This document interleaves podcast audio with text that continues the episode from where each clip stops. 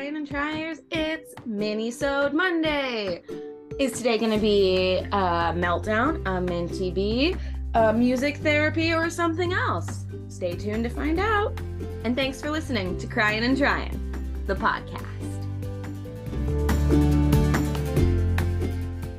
So the the track list on the album is If, Then, Sword.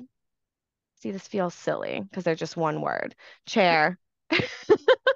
Ache, Drag, Nocturne, Pacifier, Always, and Again. So there's 10 tracks. Well, the three that the three main ones that I have like a lot of things to say about are uh Ache and then Nocturne and Pacifier. Um, yes, let's talk about Nocturne. and then pacifier. Actually, we can talk about all of them if you want to, because they are all very good. Mm-hmm. I wish we could talk about the whole album. We probably will at some point. I'm going to be like, okay, let's talk about this song now. all right, so tell me about Nocturne. This is number seven on the album. Nocturne, I feel like this is one that can be like um very easily like interpreted in different ways. Mm-hmm. Um, but for me personally, um, since uh, it's the Shane sings this, so he's the voice of depression. Mhm. So um, it's like a really, obviously, a really big contrast between how he sounds in all of the other songs, where his voice is like very quiet and like soft, um, and it is like I don't know, just like admiring your partner, I guess. Um and like it it doesn't have the same like punch that ache does where it's like doubting like oh they they shouldn't be with me. I'm not good enough. I'm a burden or whatever. Um like with nocturne it's kind of just more focusing on like like that person and how that person like makes you feel and stuff. Um and there is like the things of like um like talking about like being together and um the sufferer like never wanting to leave and that kind of thing. Um so i don't know. It's it's interesting that it's like the voice of depression because i feel like um it it can be like that. Like depression can be like very like intense and um like aggressive but it can Mhm. also more like calm i guess in a way Yeah. um and I mean, like, I don't know if you can see, I'm like tearing up like this. I think I've done this with every like song that we've talked about and every like thing that we've discussed with this, but it's like I also was kind of like surprised that at the tone of the song and that it was depression, but when I'm like thinking about it, because I have this, especially at this stage in like my healing journey, like I'll have moments where I just you know, Alex is asleep next to me on the couch, or like I have my cat on my lap, and you know, like shit sucks, and like life is always going to suck, and it's always going to be hard, and you know, I'm always going to struggle with my depression, but I feel like there's, you know, those moments where you're kind of like grateful for everything, but then you're also, your depression is like worried that it's not going to last or that it's not Yeah. like real or, and I, that's kind of what I feel with this, that it's just like it, it kind of feels like a dream.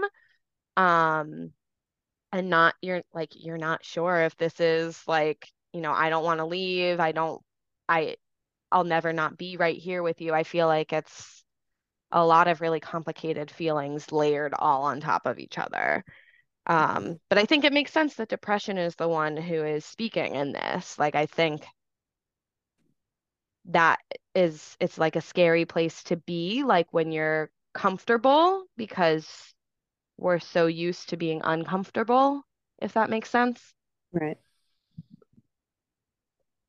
Yeah, and it's also like the um the ending part of like Mm. re- repeated the "Don't you ever leave, I'll never leave you," and then it doesn't it doesn't say it on the lyric page thing, but there's also like the overlaid lyrics of like "Listen to the rain, let the rain fall," and I feel like that, to me at least, this is how I interpret it. It's like, um, like let let bad things come, like Mhm. as long as long as I have like this person with me, it'll like it'll all be fine in the end, kind of thing. Yeah. And it's also like I don't know, with the rain, and that's something like you're hearing the rain in the background and it's getting like more prominent. And then by the end of the song, like it's just the rain. Yeah. There's no lyrics. And I think it's like what, 30 seconds, I think, of like just the rain and a storm happening. And I like it puts me in in that moment. Like I I can feel myself like cuddled up in bed with like the person that makes me feel the safest and the person that can help pull me out of all of this shit. And like I don't know, like when I want to calm down or relax, I listen to like rain sounds or like nature sounds and I just feel like it putting that in the song and like with the the progression of it and it getting more intense, it just like it makes it a completely emotional, like I feel like all my senses are involved in it. Even though it's just a song, like I, I feel like it transports me to a different space and I can feel myself being in like this space where I'm I'm having this conversation in my own head. Right. Like it's very easy to like insert yourself into the like second person pronouns and that stuff. hmm And it's definitely, I don't know, it's just, I wish, see, and this is like, sometimes I wish that I had like a video podcast and I, I don't think I'll ever do it because I don't like having to look at myself or being presentable or whatever. But I feel like it would be fun to like do a, like a, a, a live reaction thing like people on YouTube do, but I'm like, I would never be comfortable to do that. Um, but like, I just feel like, I don't know. I feel like sitting here and telling people about this is not doing it justice. Like I feel like I need to listen to it with my listeners and I like want to be there while they listen to it for the first time. And I'm sure that's how you felt too when you showed it to me and you were like, please tell me what you're feeling. Like I want to play by play because it's just, I mean, it is so powerful and it feels so personal, but it's it's not either because it's so many people can relate to it. I don't know. It's just it's very hard to wrap your head around and I feel very connected to other people. And I mean, other people, you guys are really the only ones I know that listen to this, you and BB, but also just, you know, I know a lot of people listen to this and I, I know that it's going to hit home with a lot of people. And I think that that, you know, circling back to what I said at the beginning, like it makes me feel less alone. Yeah. Um, I don't know. It's very nice. And it's like a sad and it's emotional, but it's like a good sad, I feel Yeah. like.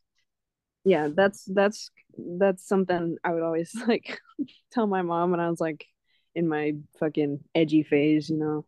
Um she, like she'd like ask like why do you listen to much, like so much sad music and, and I would like tell her like it kind of it doesn't keep me sad it just kind of like is like oh like you know like I'm not the only person that feels this way has this experience It helps you to process it. And that's like, I think that's the thing that makes it so powerful for me and like why music is powerful for me. And like once you listen to the lyrics and you can connect to the lyric, like it's a way and a way of processing your feelings.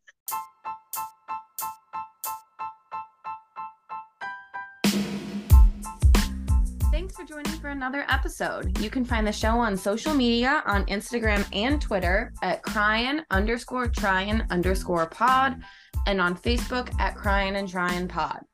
You can also find me personally on Instagram and Twitter at L E X G O N G I V I T 2 Y A underscore.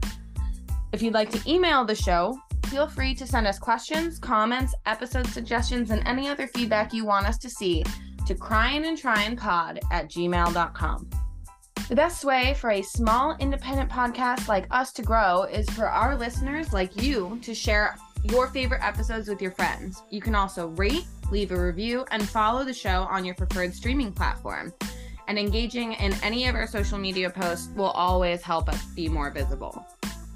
If you would like to support the show with a small one time or monthly donation, you can do so through our podcast page on Anchor or through the Buy Me a Coffee page, where blog posts related to the show are posted. All donations, no matter how small, go right back into the show so I can continue bringing you high quality episodes. I am a proud member of the Pod Pros community and utilize Podmatch to connect with many amazing guests. This podcast is researched, recorded, produced, and edited by me, Lexi Hamsmith, using Anchor by Spotify. Thanks for listening.